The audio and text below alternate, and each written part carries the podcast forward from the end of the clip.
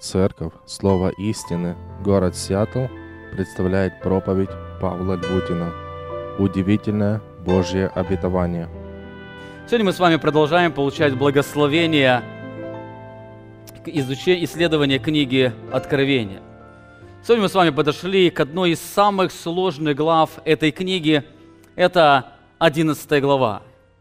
Это примерно середина этой книги, 22 главы. Мы сегодня подошли к 11 главе, одной из самых сложных глав этой Библии. С одной стороны, с прочтением этой главы возникает много вопросов, на которые трудно дать однозначные ответы. Чаще всего многие толкователи, они толкуют эту главу, но вне контекста этой главы. С другой стороны, эта глава предназначена для утешения Божьих детей – через созерцание Божьей славы. И поэтому для нас важно знать, о чем говорит эта глава, для того, чтобы нам получить это глубокое утешение, которое Бог предлагает через своего пророка Иоанна. Вы помните, что главная тема книги Откровения – это раскрытие грядущей славы Иисуса Христа. Вся книга Откровения – это об Иисусе Христе. Несмотря на то, что там описано, описан Антихрист, Израиль, искупленные – те, кто будет мучим во веки веков. Но главное, эта тема книги «Раскрытие славы». Через эти иллюстрации Бог раскрывает нам грядущую славу Иисуса Христа. Первая глава описывает нам воскресшего Христа, с которым встретился Иоанн. Это было удивительное откровение, когда уже старик апостол Иоанн, он встретился с Иисусом Христом после долгих лет разлуки. Вторая и третья главы содержат послание Христа к семи историческим церквам, где Христос раскрывает удивительную преображающую силу Его славы. И каждое послание, оно заканчивается очень важным призывом, имеющие уши да слышат, что Дух говорит церквам.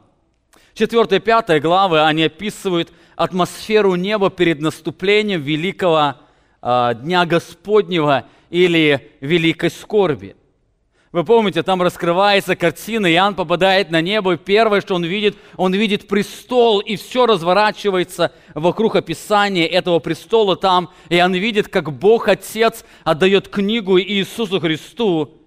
Эта книга была запечатана семью печатями. Шестой главы мы видим, Иоанн описывает первую половину великой скорби. Это время, оно известно как начало мук, начало болезни родовых мук, которое указывает на, жу, на ужас и боль рождения Царства Христа, которое будет связано с, едо, с его судом. В это время, в этой главе Иоанн описывает снятие первых шести печатей. Сначала был ложный мир, потом началась война. После этого наступил голод – эпидемия, болезни. После этого пятой печати Иоанн слышит молитву убиенных под жертвенником. И шестая печать, она раскрывает славу Бога, которая будет явлена на этой земле. Седьмая глава является ставкой между шестой и седьмой печатями, где Иоанн отвечает на вопрос нечестивых, которые задали после Божьего суда с шестой печати, говоря, кто может устоять в день великого Божьего гнева. И в этой главе Иоанн отмечает две категории людей, кто будет избавлен от Божьего гнева. Первая категория людей – это 144 тысячи запечатленных из израильского народа. И вторая категория людей – это великое множество людей, которые были спасены Богом. Восьмая глава описывает снятие седьмой печати, которая начинает описание второй половины семилетнего периода великой скорби. Это время известно как уже великая скорбь рождения или время Божьего мщения за кровь его рабов, о чем Христос говорил в Евангелии от Луки. Седьмая печать, она включает в себя семь труб, и первые трубы были связаны с проповедью Вселенной – о ужасе Божьего гнева. Девятая глава описывает трубный звук пятого и шестого ангелов, которые привели ад в движение. На земле воцарился настоящий ад. Пять месяцев смерть взяла отпуск. Никто не мог умереть. После этого Бог дал власть силам ада умертвить большую часть населения земли. Именно в это время заговорил сам ад о ужасе Божьей ярости. Теперь у нас осталась одна седьмая труба, в ней которой наступит окончательный этап рождения Царства Иисуса Христа, где исполнится все пророчество. И перед тем, как Иоанну описать этот последний элемент, когда Христос воцарится, Иоанн делает еще одну вставку. Еще одна вставка, которая не связана с хронологическим описанием. Десятая глава описывает удивительное Божье откровение, где сильный ангел провозглашает, что промедления больше не будет – Время Божьего долготерпения уже подходит к концу, но в те дни, когда возгласит седьмой ангел, совершится тайна, которую Бог благовествовал своим пророкам. Десятая глава заканчивается удивительным повелением Иоанну. Посмотрите, десятый стих. Иоанн говорит, «И взял я книжку из руки ангела съел ее, как было ему повелено, и она в устах моих была сладка, как мед, когда же съел ее, то горько стало в чреве моем. И сказал он мне, тебе надлежит опять пророчествовать о народах и племенах, и языках, и царях многих. Тебе опять надлежит. В прошлом сене я говорил, что съесть книжку – это значит понять смысл прочитанного в данной книге, который раскрывает судьбу многих народов перед наступлением мессианского царства Иисуса Христа. Можно сказать, что здесь содержится переломный момент всей книги. Если вернуться еще раз к первой книге, вы помните, мы уже дошли почти до окончания великой скорби. До этого Иоанн, можно сказать, он описывал великую скорбь птичьего полета, он сделал полную панораму или картину этого времени великой скорби – то сейчас с этого момента Иоанн будет раскрывать некоторые детали Божьего проведения относительно различных народов. Вы помните, несмотря на то, что Писание много говорит, что будет то время Антихрист, до этого момента Иоанн еще ничего не говорил об Антихристе, хотя он уже подошел к концу рождения Царства Иисуса Христа. Но возвращаясь назад, с этой точки Иоанн будет делать несколько, некоторые важные вставки – где будет он пророчествовать о народах, племенах, и где будет раскрываться картина воцарения Антихриста и тех людей, которые будут поклоняться ему. Особенно это описание будет касаться второй половины великой скорби, которая известна как три с половиной года или 42 месяца или 1260 дней. Это все говорят об одном и том же периоде, который а, является частью, который является частью седьмой трубы, вот этот весь период, три с половиной года, Великая скорбь, он будет в большей степени описывать эти события, которые известны как время 42 месяца. Одно из таких описаний мы находим в 11 главе, который является продолжением 10 главы. Если посмотреть на первые два стиха данной главы, то можно заметить, они имеют некую трудность в толковании. Для того, чтобы нам больше или глубже посмотреть значение первых двух стихов, которые содержат самую сложность толкования всей книги Откровения, я хотел бы, чтобы мы могли прочитать весь контекст этой вставки.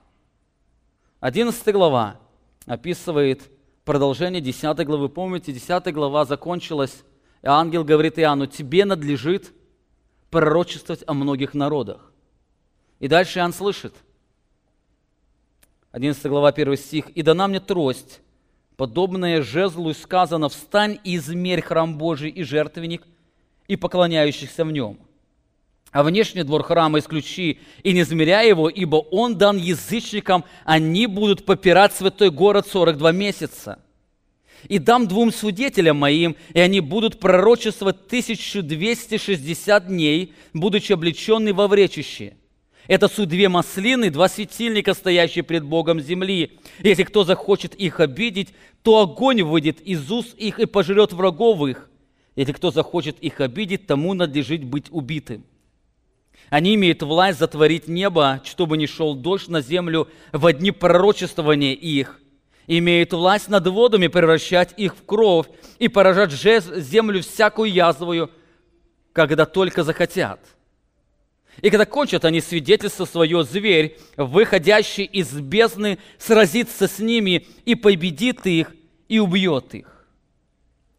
И трупы их оставит на улице великого города – который духовно называется Содомом и Египет, где и Господь наш распят.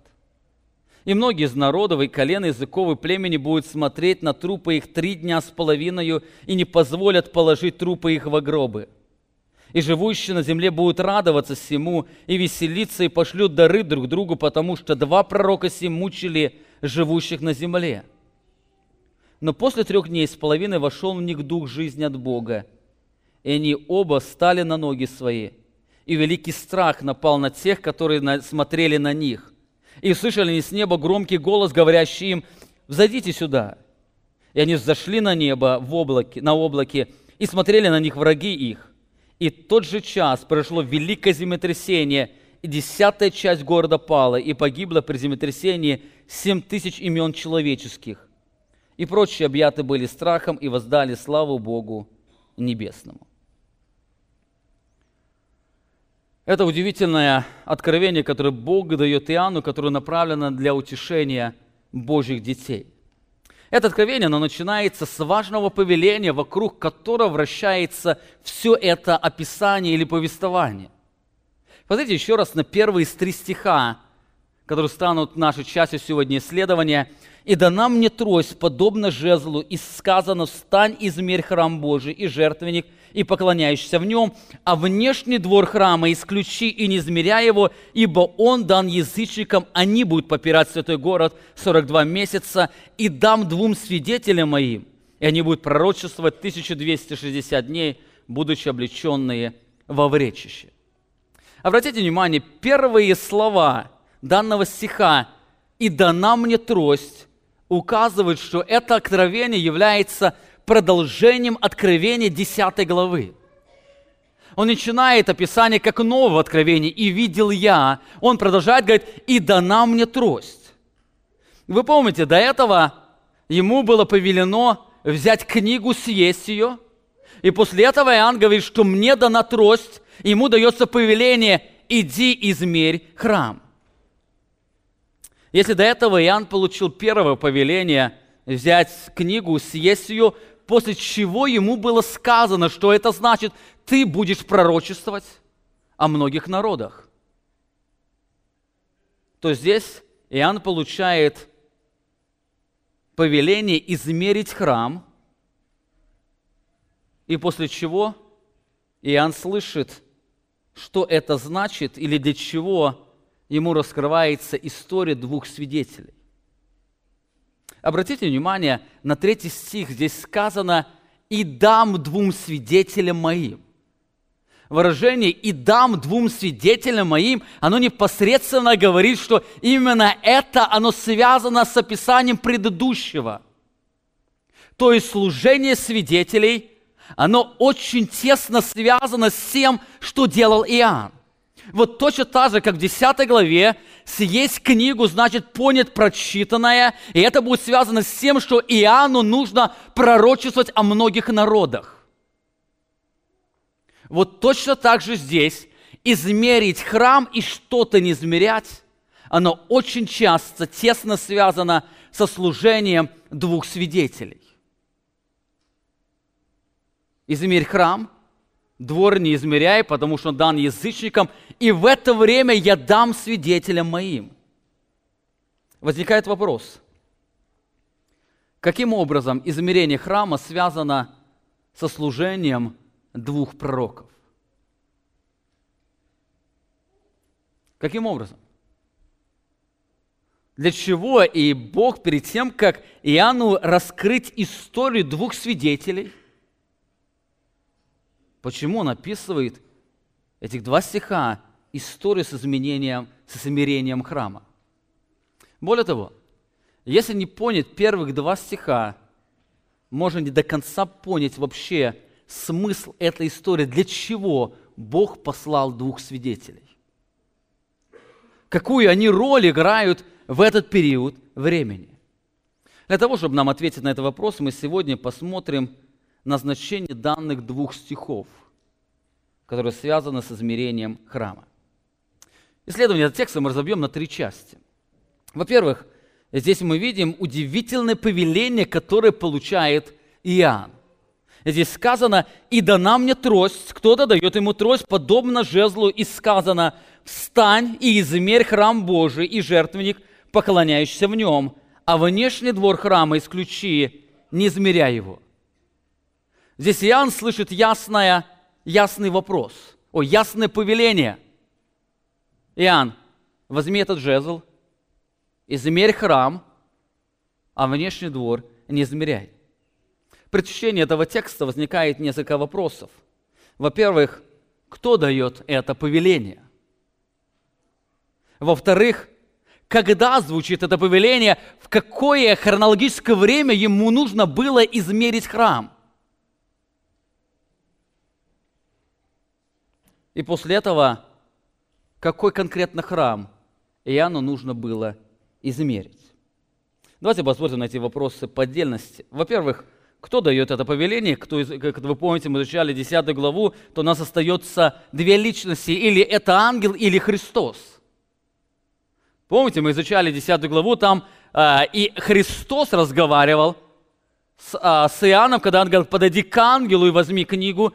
И ангел говорил с Иоанном, говорит, возьми эту книгу и съешь, тебе надлежит пророчествовать. Одни предполагают, что это повеление Иоанну дает ангел. Этот взгляд исходит из того, что 10 глава, она заканчивается на разговоре ангела с Иоанном, где он повелевает съесть ему, взять книгу и съесть, ему, съесть ее. Но контекст данного текста, скорее всего, указывает на Христа.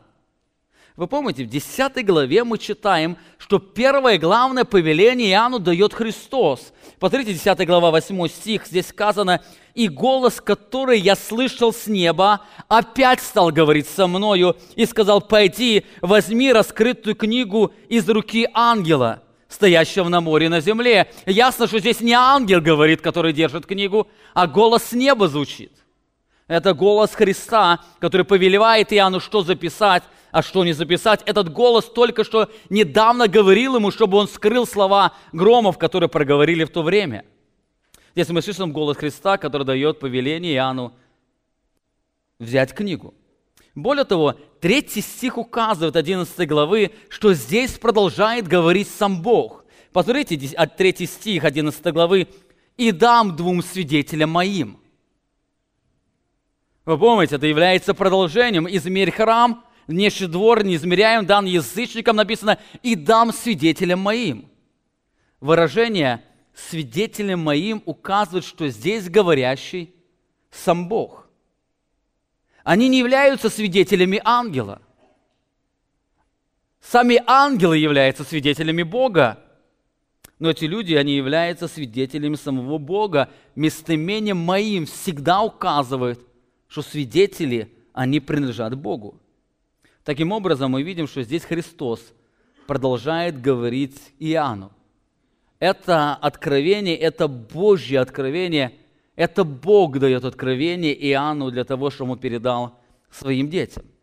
Во-вторых, возникает второй вопрос, когда Иоанн слышит это повеление измерить храм, алтарь и поклоняющийся в нем. Когда это было повеление? Из контекста мы видим, что это повеление Иоанн получил примерно в середине великой скорби – примерно в середине, когда было снято, сняты все печати. Из контекста мы видим, что это повеление он делает середины скорби. Во-первых, на это указывает 10 глава, где мы видим книгу уже раскрытой. Вы помните, ангел является в руке его книга раскрытая. Мы с вами говорили, что эта книга, он с этой книгой встречается в пятой главе, которую Иисус Христос взял в свои руки и он начинает снимать эти печати. Кстати, некоторые исследователи Библии, они говорят, что здесь разные книги по той причине, что Иоанн использует разные слова. В восьмой главе там использовано греческое слово «библиаридион», что означает «маленькая книжка». А в пятой главе а, Бог говорит, Иоанн описывает о большой книге. Там используется греческое слово «библион». Но знаете, это не является убедительным аргументом, так, а, потому что если посмотреть на 10 главу, то в 10 главе используются два этих слова. Сначала Иоанн говорит, я видел ангела с книжкой, слово Библиаридион. А потом Бог обращается к Иоанну, говорит, возьми, пойди возьми книжку руки ангела, используя уже другое греческое слово Библию. Другими словами, это два синонима, которые играют в этом откровении, но слово «книжка раскрытая», она указывает, что эта книжка когда-то была сокрыта, и теперь она раскрыта. Эта книга, она была раскрыта примерно в середине Великой Скорби. Кстати, именно от этого слова исходит, а, происходит наше слово «Библия». Библия, если дословно перевести с греческого языка, она переводится книги. Библион, книга, Библия, книги, и оттуда берется наше название Библия, потому что это собрание книг Священного Писания. Таким образом, мы видим, что к этому времени Христос снял все печати, и эта книга уже раскрыта. И как мы уже говорили, это было примерно в середине великой скорби. Во-вторых, данная глава указывает, что из, из Иерусалим будет попираем язычниками 42 месяца, а свидетели будут проповедовать 1260 дней, что является примерно 3,5 года. Значит, книга должна быть раскрыта, и должно еще было пройти 3,5 года.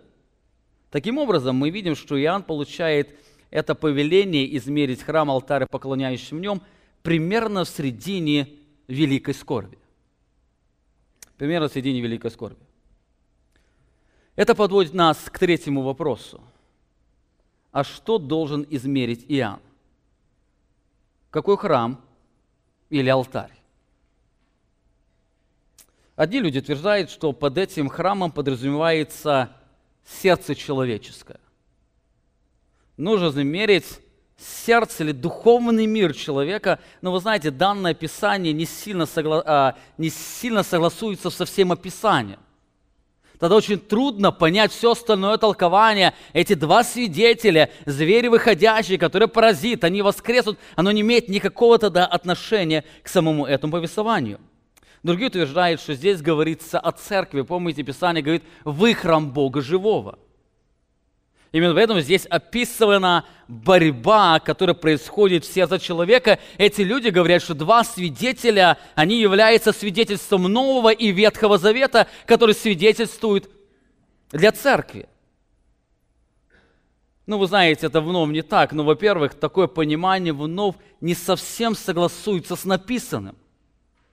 Мы не можем дальше толковать, что значит «пришел зверь, сразился, они умерли», а жили, когда если это Новый Завет или Ветхий Завет, что значит, это книги умерли, через три с половиной дня жили, они были вознесены Богу, оно не поддается никакому толкованию. Во-вторых, мы знаем, что к этому времени уже церковь будет на небе.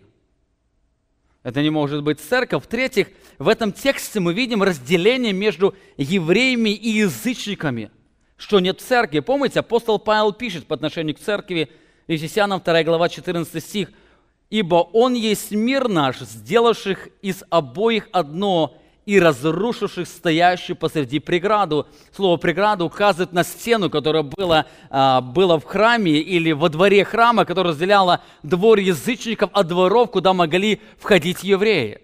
И таким образом этот текст раскрывается, что Бог принимает и язычников, и евреев, и они составляют одно тело, они едины. Хотя язычники, они не имели отношения к Божьим обетованиям, а Израиль имел, но Бог всех объединил в этом теле. Но в нашем тексте мы уже видим разграничение. Посмотрите, здесь сказано, «И дана мне трость, подобная жезлу, и сказано, встань и измерь храм Божий и жертвенник, и поклоняющийся в нем». А написано, «А внешний храм, дво, а, а, внешний двор храма». И случай, не измеряя его, внешний двор храма, он уже отличается от храма храм, куда могли ходить а, евреи, а внешний двор – это был двор для язычников, куда могли входить язычники, и он говорит, ты не измеряй его, почему он мне не принадлежит, он дан уже язычникам. Здесь уже есть ясное разграничение между евреями и язычниками. Таким образом, мы видим, что это не церковь. Третий утверждает, что это храм, который видит Иоанн на небе. Храм на небе. Вы помните, неоднократно было описание и будет описание небесного храма, но это вновь не так. Вы знаете, что на небе там нету двора язычников. Более того, там нечестивые люди не могут присутствовать и попирать святой город. Здесь сказано, они будут попирать святой город 42 месяца, но это точно не небесная реальность. На небо нечестивые люди не попадут для того, чтобы попирать место святого присутствия Бога. Таким образом, остается последний вариант. Это храм на этой земле –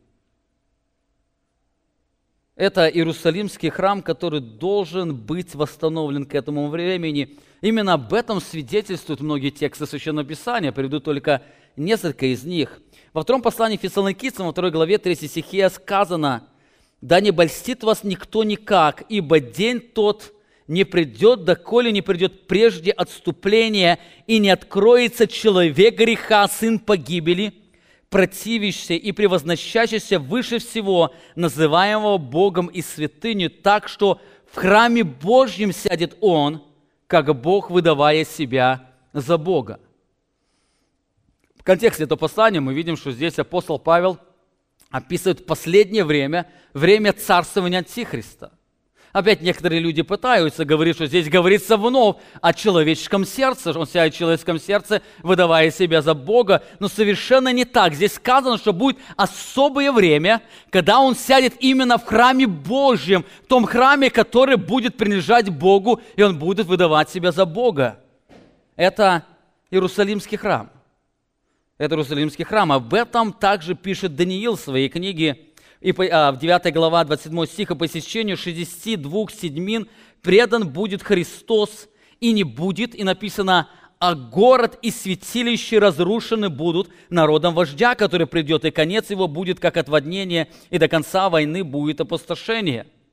И дальше написано, 27 стих, «И утвердит завет для многих одна седмица».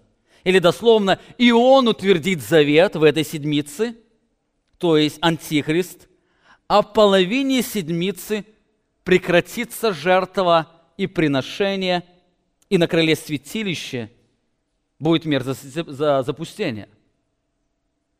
Заметьте, здесь мы видим, что в середине семилетнего периода великой скорби в Иерусалиме уже будет храм. Интересное Писание, здесь Даниил не описывает, как этот храм будет построен. Мы видим, что 26 а, стих, он заканчивается тем, что святилище будет разрушено святой город, святилище, они будут разрушены.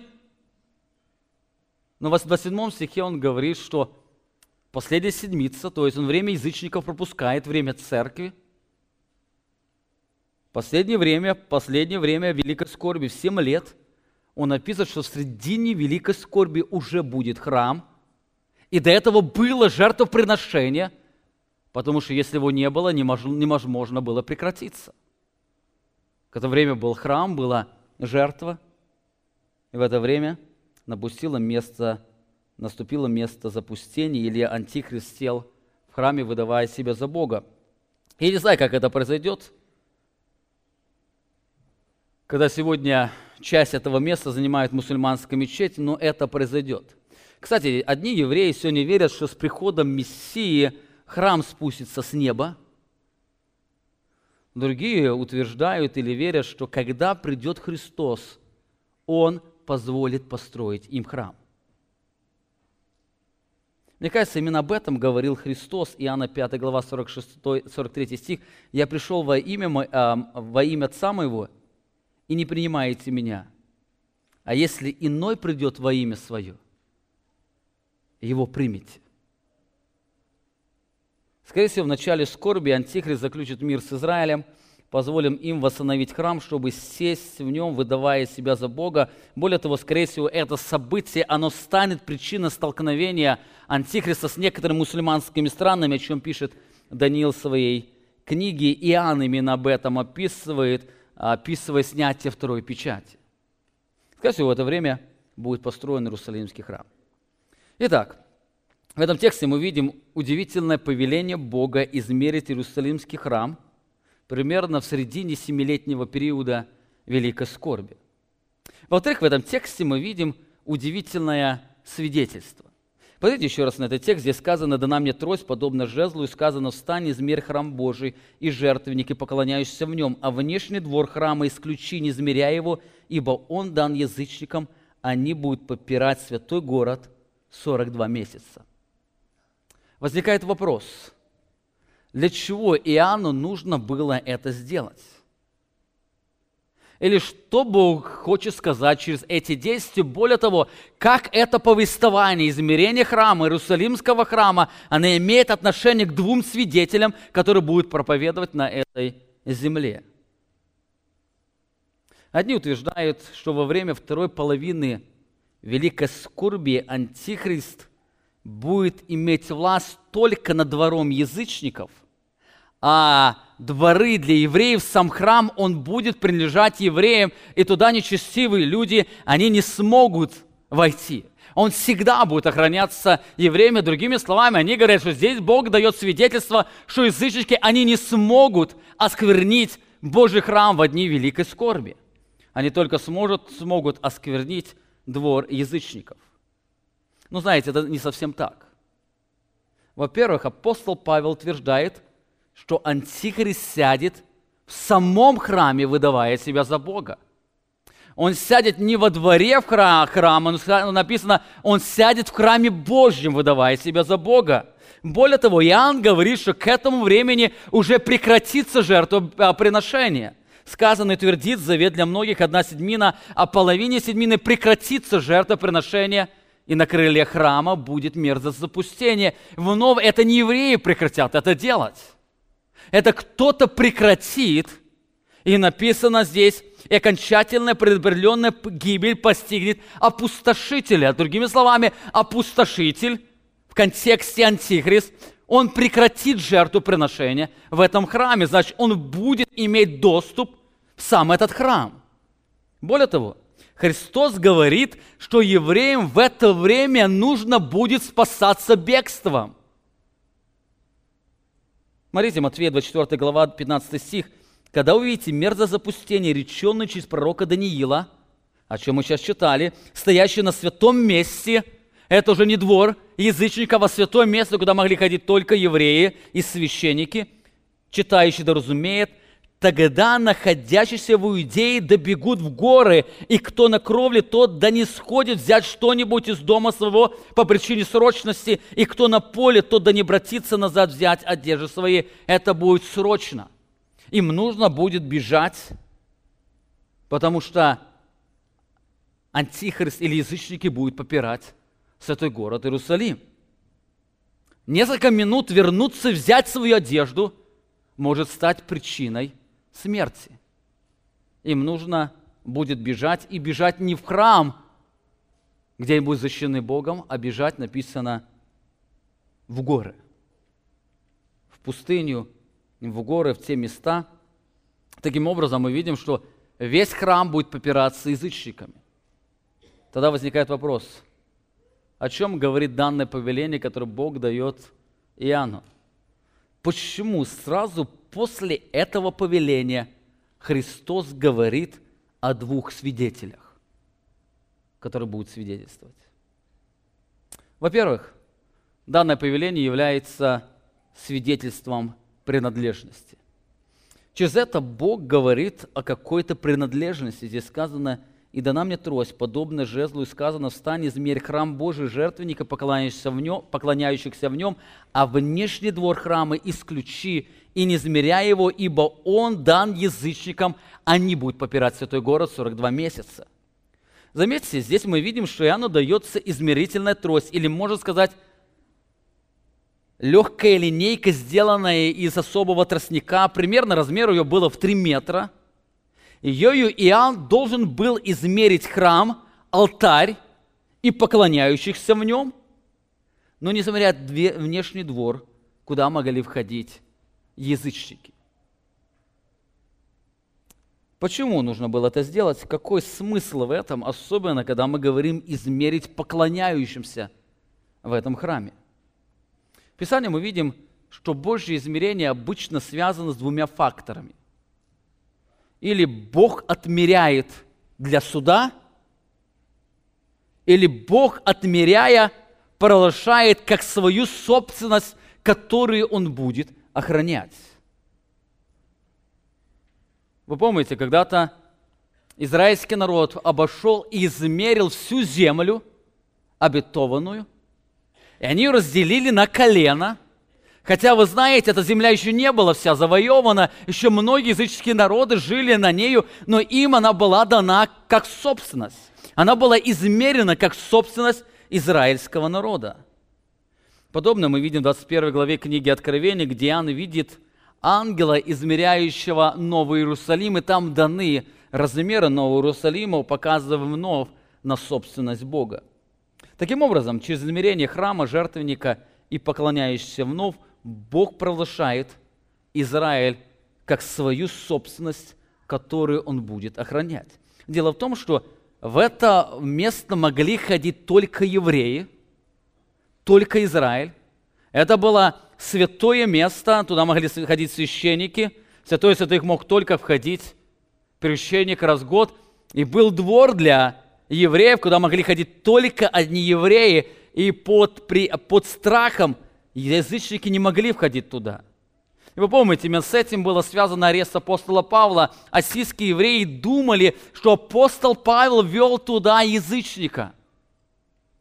И по закону должен был умереть тот, кто вошел, и тот, кто вел язычников, они хотели его умертвить. Более того, в этом стихе сказано, а внешний двор храма исключи и не измеряй его, ибо он дан язычникам. Другими словами, Бог говорит, это принадлежит мне, это отдано язычникам. Храмы, поклоняющиеся мной, прижат Господу, это евреи, а внешний двор и те, кто в нем, это языческие народы – они принадлежат язычникам. Более того, здесь сказано, что он дал язычникам. Написано, ибо он дал язычникам. Не замеряя внешний двор, ибо он дан язычникам. О чем это говорится? Здесь сказано, что они принадлежали Господу, и Бог отвергает их. О чем это? Знаете, здесь раскрывается исполнение пророческого слова апостола Павла 11 главы послания к римлянам. Я не буду сейчас, если время, прочитать всю эту главу. Я прочитаю выборочно несколько стихов. 15 стих здесь сказано, «Ибо если отвержение их, примирение мира, то что будет принятие, как не жизнь из мертвых?» То здесь Бог, апостол Павел описывает, что Бог когда-то отверг Израиля, и это послужило принятию язычников примирения с язычником. Но что будет, когда Бог вновь примет Израиль? В 22 стихе мы читаем, «Итак, видишь благость и строгость Божию – строгость отпавшим, а благость тебе, если прибудешь благодать благости Божией, иначе и ты будешь отсечен. Некоторые, кстати, говорят здесь о...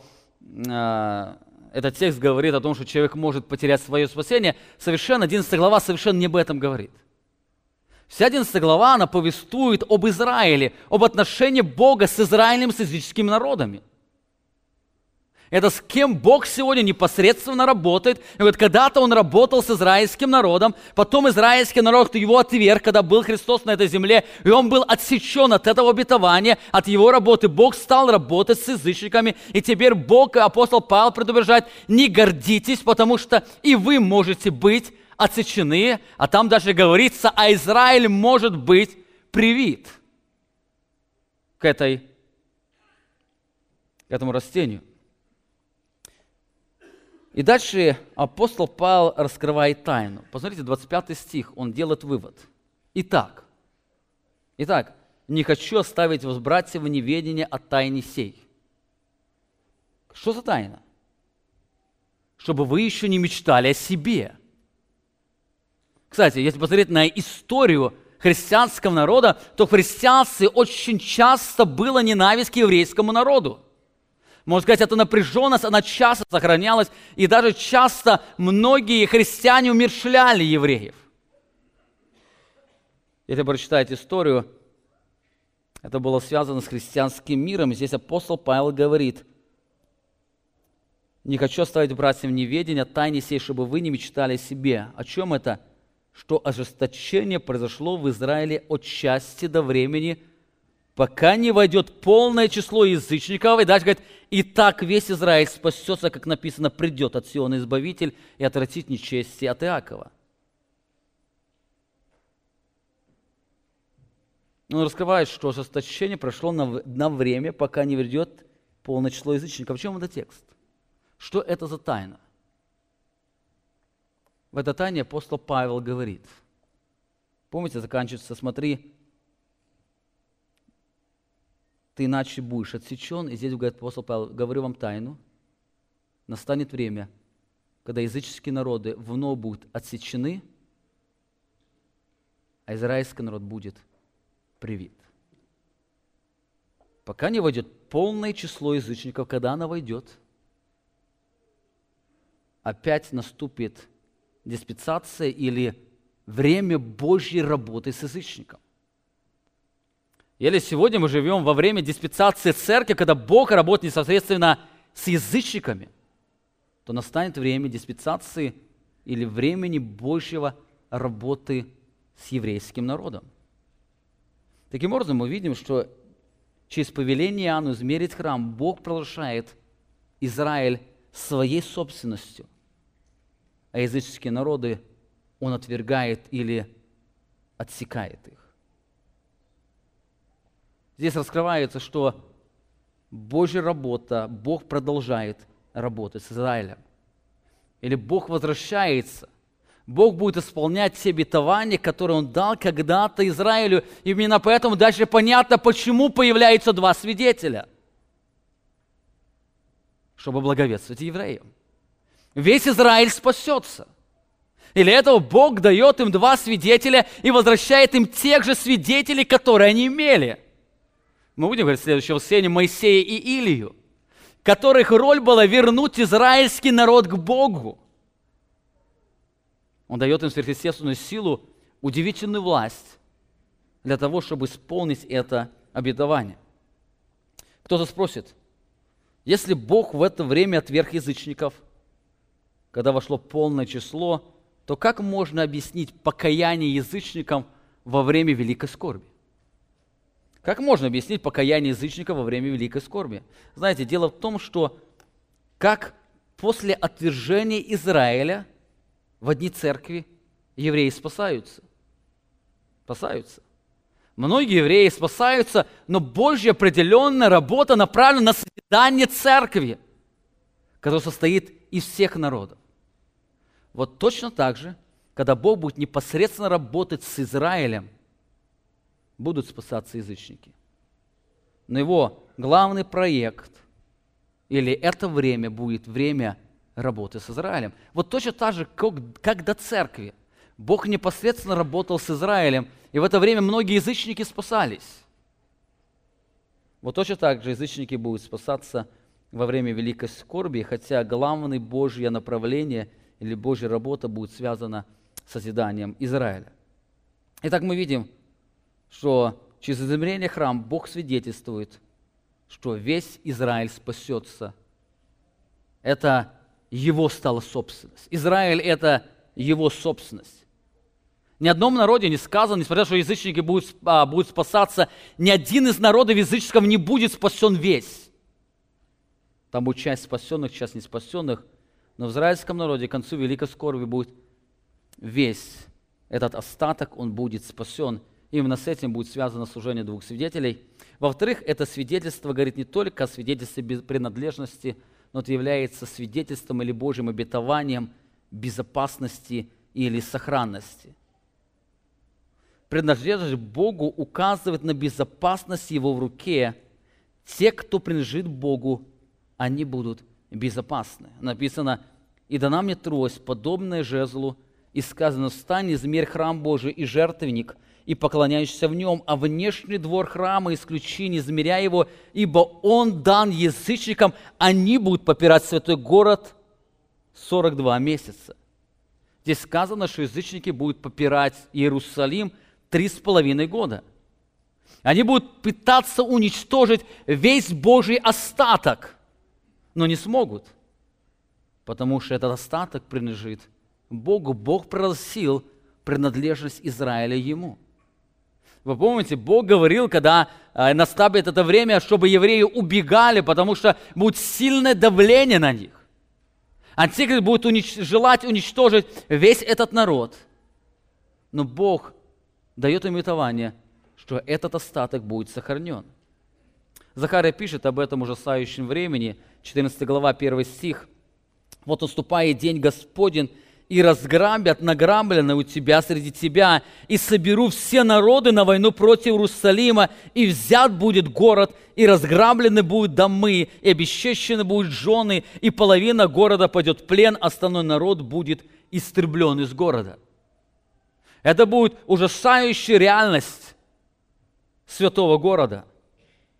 В Захаре 13 главе Бог говорит, 8 стих, «И будет на всей земле, говорит Господь, две части на ней будут застреблены». На всей земле имеется в виду земле израильской. Он продолжает говорить об израильском народе. На всей земле израильской две части на ней будут застреблены, вымрут. А третья останется от нее, и веду эту третью часть в огонь, и расправлю, расплавлю их, как плавит серебро, и очищу их, как очищает золото. Они будут призывать имя мое, и я услышу их и скажу – это мой народ. И они скажут, Господь, Бог мой. Это покаяние израильского народа. Третья часть еврейского народа, этот остаток, он спасется. Он будет сохранен. Несмотря на то, что дьявол будет желать уничтожить весь израильский народ, Бог говорит свое обетование, что он будет сохранен. Как он будет сохранен? Писание раскрывает нам многие Божьи действия по сохранности израильского народа. Язычники при всем своем желании не уничтожат народ, потому что он будет сохранен Богом. Посмотрите несколько примеров. В Откровении мы читаем об этом, 12 глава 6 стих. А жена, то есть израильский народ, убежала в пустыню, где приготовлено было для нее место от Бога, чтобы питать ее там 1260 дней, то есть три с половиной года. Это остаток, остаток израильского народа. Это картина Божьей сохранности. Он приготовил для них место в пустыне, и более того, Он обеспечил их всем необходимым для жизни, чтобы сохранить остаток, принадлежащий Ему. Если вы помните, в это время на земле будет свирепствовать голод – Многие люди будут умирать от голода. Тем более, если голод на земле, что будет происходить в пустыне? Вы знаете, в пустыне не больше еды, чем на плодородных землях. Но здесь сказано, что Бог приготовил для им место в пустыне, в горах иудейских, пустынное место, и там Он будет питать их. Я не знаю, как будет делать. Может, как или будет питать, вороны будут присылать им пищу. Может, Бог сверхъестественным путем будет питать, как израильский народ, они будут просыпаться, и манна будет там. Я не знаю, но Бог может это сделать. Бог будет питать их три с половиной года. Более того, Бог не только приготовил для них место в пустыне, но Он даже обеспечил безопасность пусти их туда. Смотрите, 12 стих, 13 стих этой главы здесь сказано, «И даны жене два крыла большого орла, чтобы она летела в пустыню свое место, приготовленное Богом от лица змея, дьявола, и там питалась продолжение времени, времен и полувремени. Кстати, о чем говорит выражение времени, времен, полувремени? Времени – это один год. Время – один год. Времени множество – это два года. Пол времени, полувремени, пол времени – полтора года. Один плюс два плюс полтора равняется три с половиной года. То же самое выражение 42 месяца или 1260 дней. Более того, для сохранности остатков Бог будет использовать двух удивительных пророков, о чем, о, о, о чем мы будем говорить следующее и через воскресенье.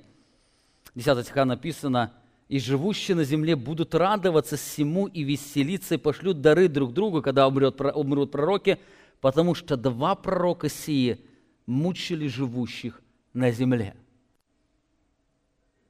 Они мучили – мы будем еще в воскресенье говорить, они были посланы для того, чтобы восстановить или принести пробуждение в израильском народе. Они обладали колоссальной силой, так что они будут защищать Божий народ. И люди будут мучимы. Итак, посмотрели на две части. В этом тексте мы видим удивительное Божье повеление измерить Иерусалимский храм.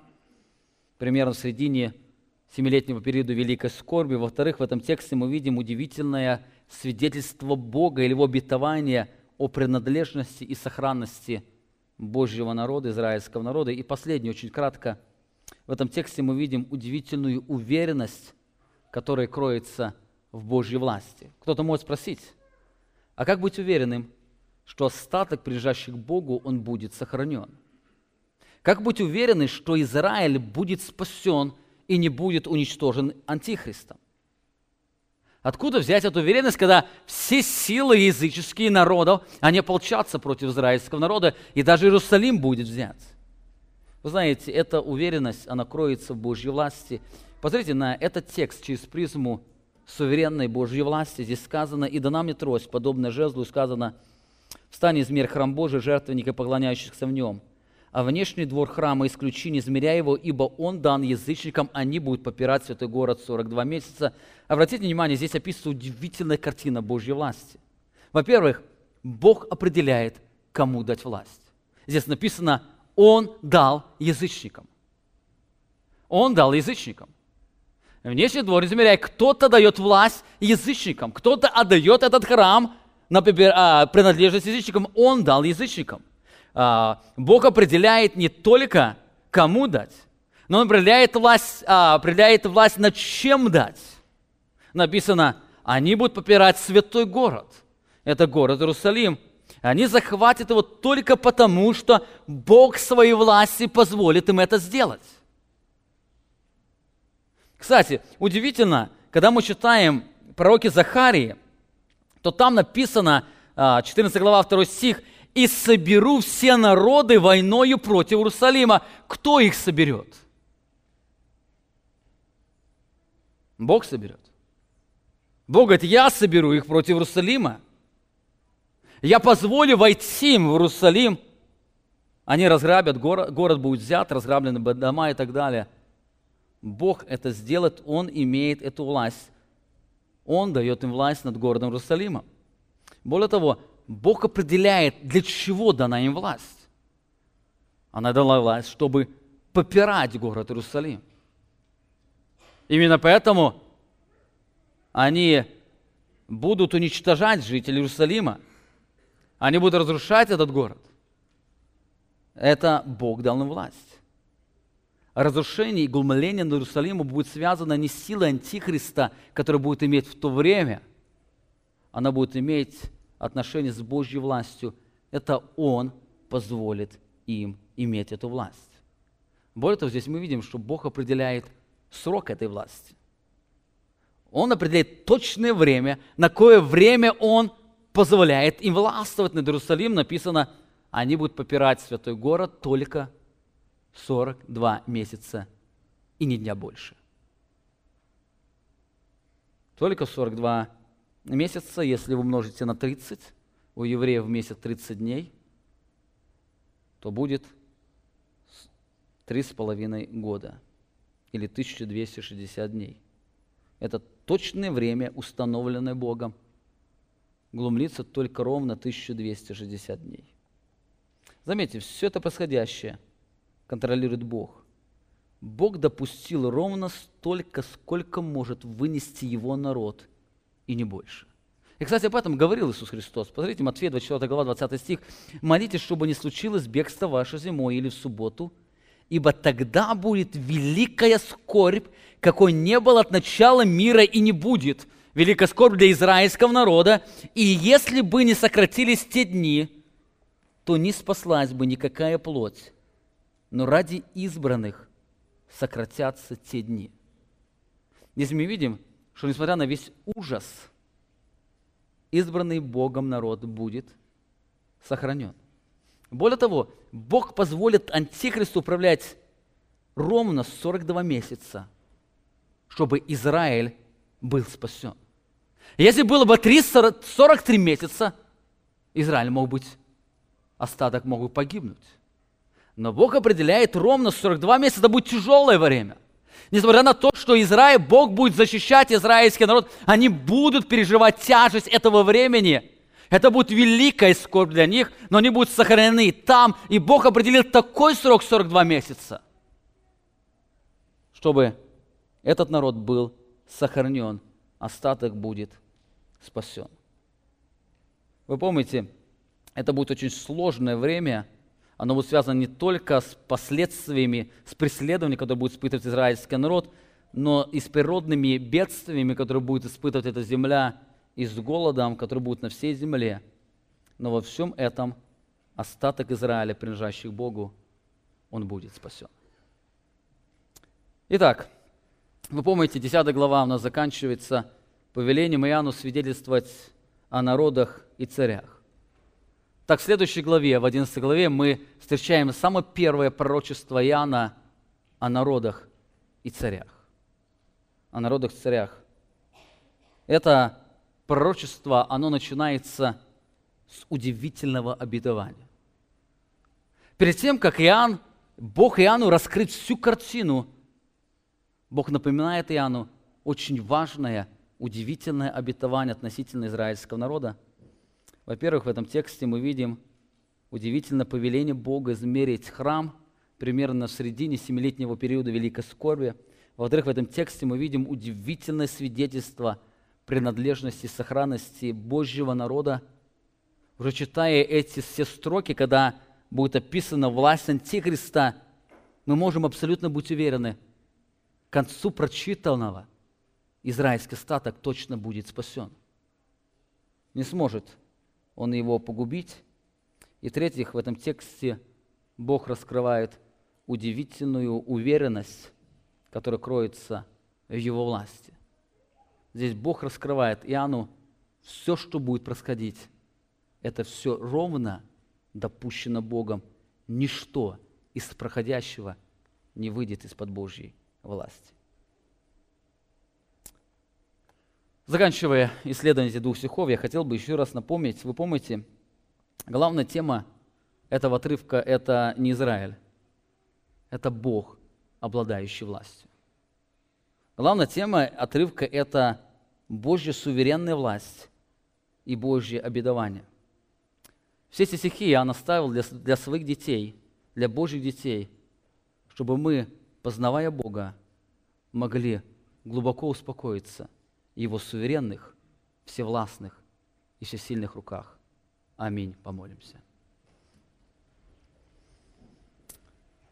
Великий, славный, всемогущий, всевластный, суверенный Бог, обладающий всей властью, Ты сегодня даешь нам это удивительное откровение для того, чтобы наши сердца не больше могли найти утешение в Тебе – для того, чтобы твое обетование, что любящим Бога, призванным по Его зволению, все содействует ко благу, это обетование стало ближе к нам.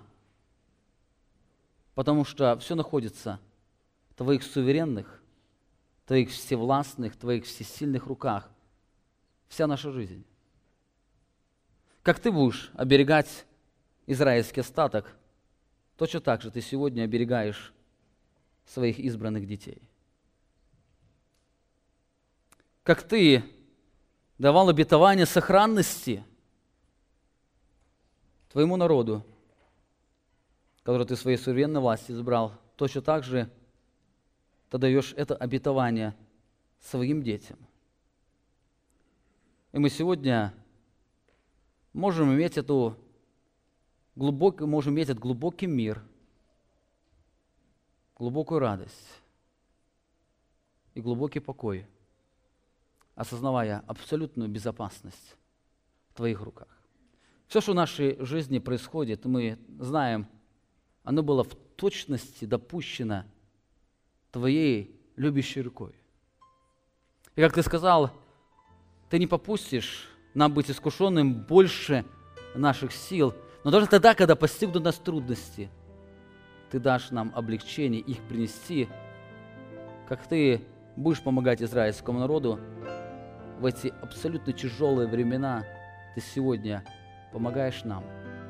Мы благодарим Тебя, мы славим Тебя, мы поклоняемся и прославляем Тебя. Мы любим Тебя, наш великий, всевластный, суверенный, всесильный Бог. Аминь. Вы прослушали проповедь пастора Павла Львутина. Другие проповеди, информация о нашей церкви вы можете найти на нашей странице в интернете www.словоистины.org.